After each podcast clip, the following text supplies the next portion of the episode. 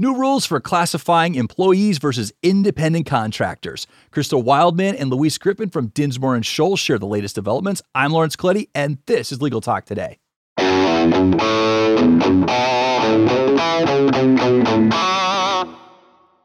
Welcome back, listeners. Thank you for tuning in. We have an important topic today that will be impacting places of employment across the country. But first, let's thank our sponsor, Nota. Nota is powered by M&T Bank because you went to law school to be a lawyer, not an accountant. Take advantage of Nota, a no-cost IOLTA management tool that helps solo and small law firms track client funds down to the penny. Visit trustnota.com forward slash legal to learn more. That's Nota spelled N O T A.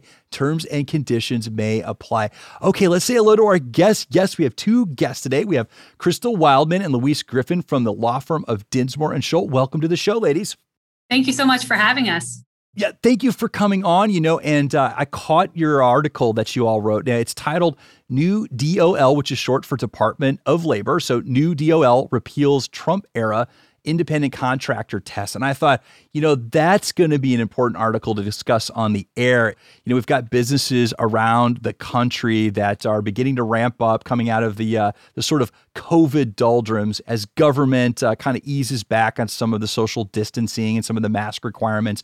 More and more of these businesses are getting back to 100% and they may have laid off some employees. And so some of these employees might not be coming back, but they're going to need independent contractors to help them get back up to 100%. So I thought this would be the perfect time to cover this. And so, Crystal and Louise, you know, the work you all do at Dinsmore and Shohl. So, Crystal, you're a partner. Um, tell us about the work you do in terms of contractor versus employee.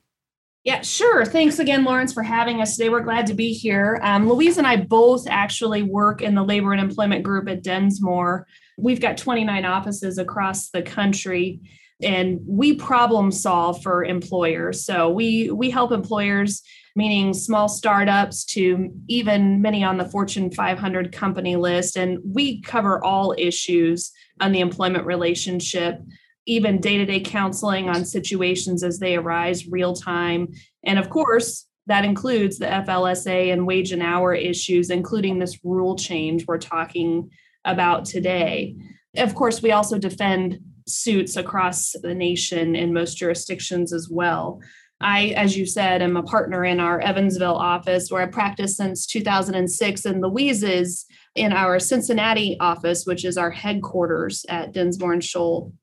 Actually, Louise's, this is a fun fact, Laurence. Louise's prior life was as a JAG lawyer. So oh, wow. we appreciate her uh, good work, not just on our Dinsmore team, but also for her service to the country prior to joining us.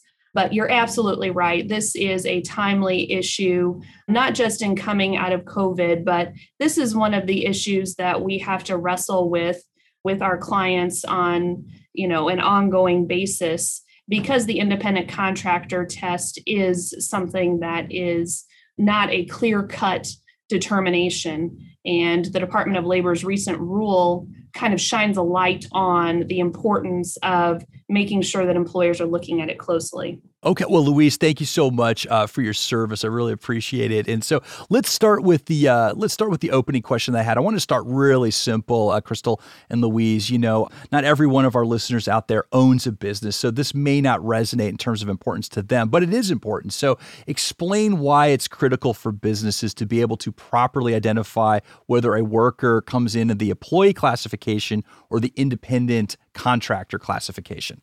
Sure, uh, that's a great question. I mean, it's extremely important for both the workers and the businesses to properly classify the status as either employee or an independent contractor because that designation truly drives everything from taxes to benefits to protections afforded by the law to how the worker interfaces with the business while completing the work, which is why we're so often called upon to advise on these decisions. Maybe you know examples uh, will sort of bring this home i think. For example if an individual is classified as an employee that employee will be protected by the fair labor standards act which means she's going to be afforded benefits such as minimum wage and overtime pay unless some exemption applies as well as the employer sponsored benefits But if an individual is designated as an independent contractor, she is a, her own business owner and she's not eligible or mandated by law to receive minimum wage compensation or overtime compensation or even workers' compensation or other state benefits, as well as the employer benefits. So um, it's important for that status to be accurate so that the employee is the employee or worker is treated appropriately but also it's important because there are stiff penalties for when employers misclassify employees. You know it can form the basis of lawsuits on a, a pretty large level whenever you talk about collective actions under the flsa so a mistaken classification can be pretty costly for the employer but it could be costly for the worker too because if a worker chooses to or enters into an independent contractor agreement and really should be treated as an employee, that individual could also face higher tax liability, which could be very significant if the misclassification goes on for a period of time. Well, just one quick follow up on that. You know, I, I think most people that uh, they work for someone else as as an, an, employee status worker, and so they understand some of those benefits. But there are benefits to being an independent contractor, and this comes up a lot here in Southern California as we talk about Uber and Lyft. But uh, tell us about some of the advantages of the independent contractor status. Oh, absolutely. I mean, there are very good business reasons where it's mutually beneficial for both the individual and the employer to enter into an independent contractor agreement. I mean, our clients in certain industries in particular, you mentioned the Uber type companies, but also we're talking about trucking, construction, and gig. They often use independent contractor agreements because of the flexibility it provides to both parties. For example, many truckers might prefer to be independent contractors as owner operators of their own rig, and that'll allow them to work for multiple companies that they actually choose to do business with and they own their own equipment. They choose what their schedule is and what their what they actually haul in terms of commodities and what their routes are and also how much they want to work without being beholden to one particular company's needs you know similarly persons in the gig industry or in the creative industry might prefer an independent contractor agreement because they may find that their work is really project driven rather than a long-term need for a business. So those persons can operate as independent contractors and work for multiple businesses and complete a lot of different projects whereas maybe they wouldn't have the opportunity to do so because businesses generally don't hire long term employees for short term kinds of projects. And those persons can invest in their own equipment, their own modes of doing those projects that maybe fit better for the actual needs of that project. Well, I want to get into some of the, the, the technical stuff from the legal perspective here. And so, the Department of Labor withdrew from this Trump era rule in terms of the classifying workers uh, as independent contractor or as employee. Now, what does that mean when they withdraw from a Trump rule? What what are the legal ramifications of that? Right. So, in practice, it basically means that the independent contractor rule will never actually come into play and that the economic realities test, which has been the standard for decades, will remain in effect. So the Trump era independent contractor rule was established initially in an attempt to create an economic realities test that provided a clearer analysis to stakeholders on how to properly distinguish between employees and independent contractors. So, with the existing six factor economic realities test, the courts were seen to have been confused on how to properly analyze uh, economic dependence there was seemingly a lack of focus in the multi factor balancing test. And there was overall confusion and inefficiency caused by the overlap between factors. Thus, in order to try and simplify the analysis for businesses as well as the courts, especially in the current gig economy, the Department of Labor under President Trump identified two core factors that would carry greater weight than the other factors rather than looking at all the factors equally. However, the Department of Labor under President Biden found that this rule would narrow the FLSA's broad definition of employee, thus, would be inconsistent with the FLSA's text and purpose.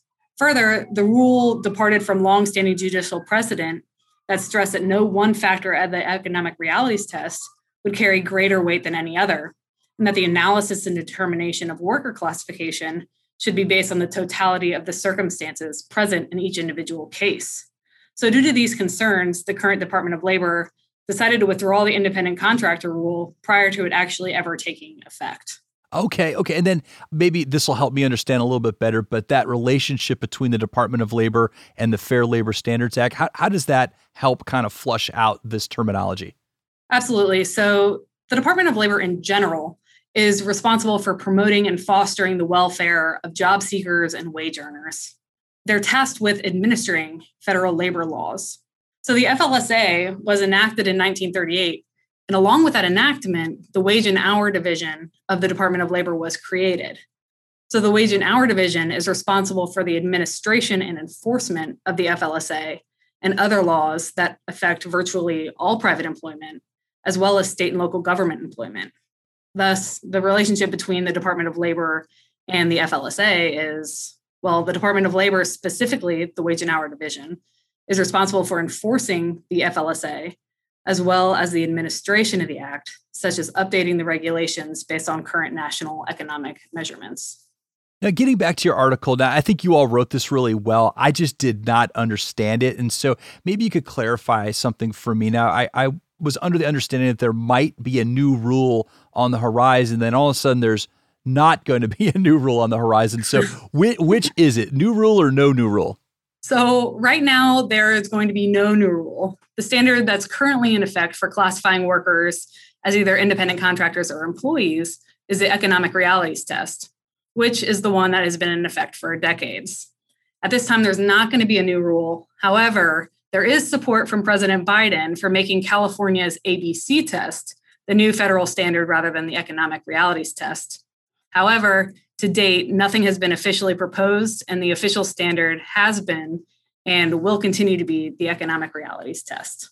So I think this is where it gets a little tricky for employers. And so the economic realities test, it involves this sort of this balancing act, I guess from what I understand, six different factors. So can you guide us through that balancing act and then help us try to understand when someone lands in that employee designation versus independent contractor? Federal courts since the 1940s have consistently analyzed whether or not an individual is an employee under the FLSA by utilizing the economic realities of the employment relationship to determine when whether the worker is dependent on the employer for work or is in business for him or herself. So in this analysis, the courts have used the economic realities test, which is comprised of six non-exhaustive factors. And these factors include the extent to which the work performed is an integral part of the employer's business, the worker's opportunity for profit or loss, the extent of the relative investments of the employer in the worker, whether the work performed requires special skill and initiative, the permanency of the relationship, and the degree of control exercised or retained by the employer. So the courts have consistently reiterated that no one factor out of these six non exhaustive factors is determinative and each factor is to be given equal weight in the analysis. Okay, and so that's going to play out kind of on a facts based driven analysis. So it kind of depends on the job, kind of depends on the environment, right? Absolutely. It's definitely very fact determinative. With this analysis, the courts have had great discretion to determine the weight of each factor based on the individual facts and circumstances present in each particular case. It's the totality of the circumstances which control the analysis of worker classification. Well, and to make things uh, more confusing, you all also brought up this uh, this protecting the right to organize act in your piece. You had indicated that uh, this may throw yet another wrinkle into that classification ability between independent contractors and employees. So, can you build that out for us a little more? Absolutely. So, the Protecting the Right to Organize Act, or the PRO Act, would apply what's known as the ABC test to labor organizing within the National Labor Relations Act. President Biden has voiced his support for the ABC test, not just in the context of the PRO Act and the National Labor Relations Act, but also for making it the federal standard rather than the economic realities test. And this ABC test uses a three prong analysis to determine worker classification and would, according to supporters, create brighter lines and fewer gray areas in classifying workers while also protecting worker rights and adhering to the broad definition of employee under the FLSA. And with this ABC test, a worker is presumed to be an employee unless the employer is able to demonstrate each and every factor of the three prong analysis. And these factors that the employer would need to demonstrate are that the worker is free from its control and direction in relation to the performance of work, that the worker performs work that is outside the usual course of its business, and that the worker operates as an independent firm. And so proponents argue that this test would, in theory, make it harder to misclassify employees as independent contractors. Thus, it would promote and preserve workers' rights and protections under the FLSA. All right, so Louisa Crystal, just to wrap things up here, you know, in addition to contacting and consulting with a, with a good attorney when it comes to these classifications, you know, there, there's a, uh, an employer out there, or maybe someone starting a business, and they know at some point they're going to need to hire some employees. What questions should they be asking, and then also what resources should they be keeping their eye on, given that there might be some changes coming up in the near future?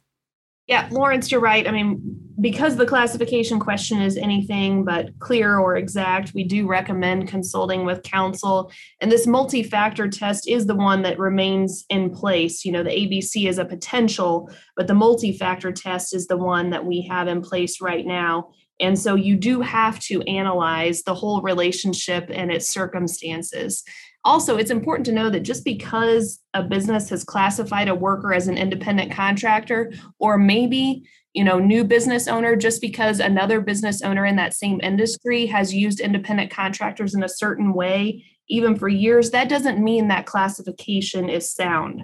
So we recommend reviewing your current classifications and ensuring your independent contractor agreements are up to date and by the way, we haven't said that yet, but I do want to emphasize that your independent contractor agreement should be documented in a written agreement spelling out the parties' understanding and responsibilities. And then it's important to actually comply with the letter of what you've put in the agreement to make sure that you're compliant. I would also say employers be wary of how the work is actually performed so that there's a clear delineation between the employer and the independent contractor's own business. Meaning, for example, that the contractor should have its own equipment, uniform, control over its terms and conditions, insurance, etc. And while we know from this most recent development from the Department of Labor that the core factors of nature and degree of control are not going to rule the analysis.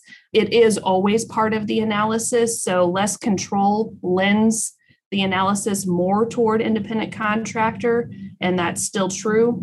In terms of what to watch, I would suggest keeping plugged into your industry specific publications.